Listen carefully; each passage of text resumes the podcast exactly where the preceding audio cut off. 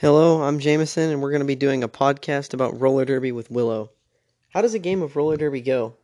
starts with two teams. Each team can have up to 20 skaters on the track at each time. Each two minute jam holds five people from each team. Four of the people on one side are called blockers, so there's eight total.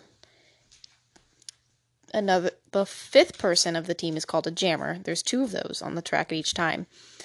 The game goes the jammer has to get past all the blockers in order to gain a point. They can be up to four points per lap.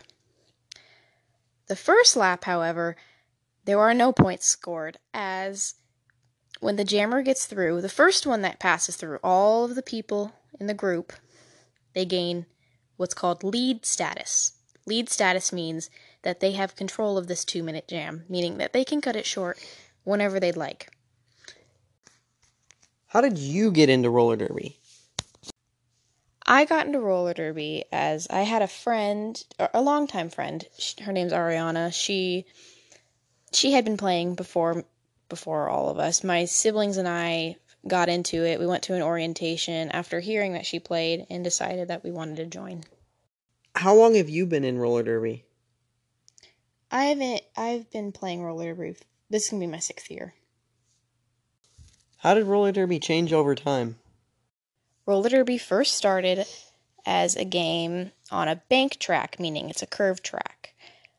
Uh, now, now it's not. It's on a flat track, and there's many different rules that are applied, and um, there's more officials. It's it's not as um, let, gimmicky like wrestling. Actually, the game or the movie, sorry, Whip It is shows sort of what it looked like at the time, uh, though it's a little bit more dr- dramatized and it's a little bit more aggressive than the game actually was. What are the rules of the game? There are actually way too many rules. There's so many things that you can do wrong, and if you do those, you get a penalty where you and that penalty is served in a box or what's called the penalty box. It's a row of seats that's along the side. You you get you step off the track serve a 30 minute or 30 second penalty. You sit there you waste time for 30 seconds before coming back on. So it's a it's a penalty on the team rather than just the one person what is it like playing for rose city rollers it's actually really cool playing for rose city rollers the the adult travel team actually is number one in the world four time four years running, in counting actually. Um, so sometimes I do actually get coached by them, and that's really really beneficial for our team, and I think that's extremely fun and it's it's pretty cool. Do you know how the game of roller derby started?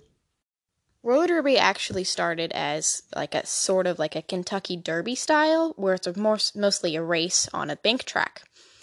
Uh, over time, it switched into like they created an actual game. They started making um, it became more physical.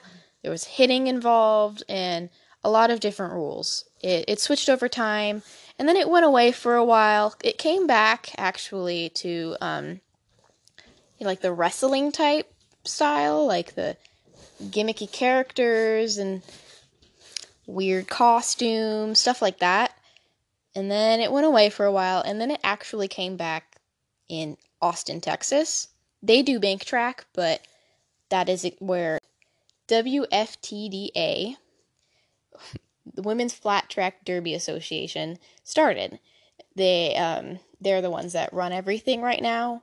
The juniors are under JRDA, the Junior Roller Derby Association. The um, we're all under that same thing.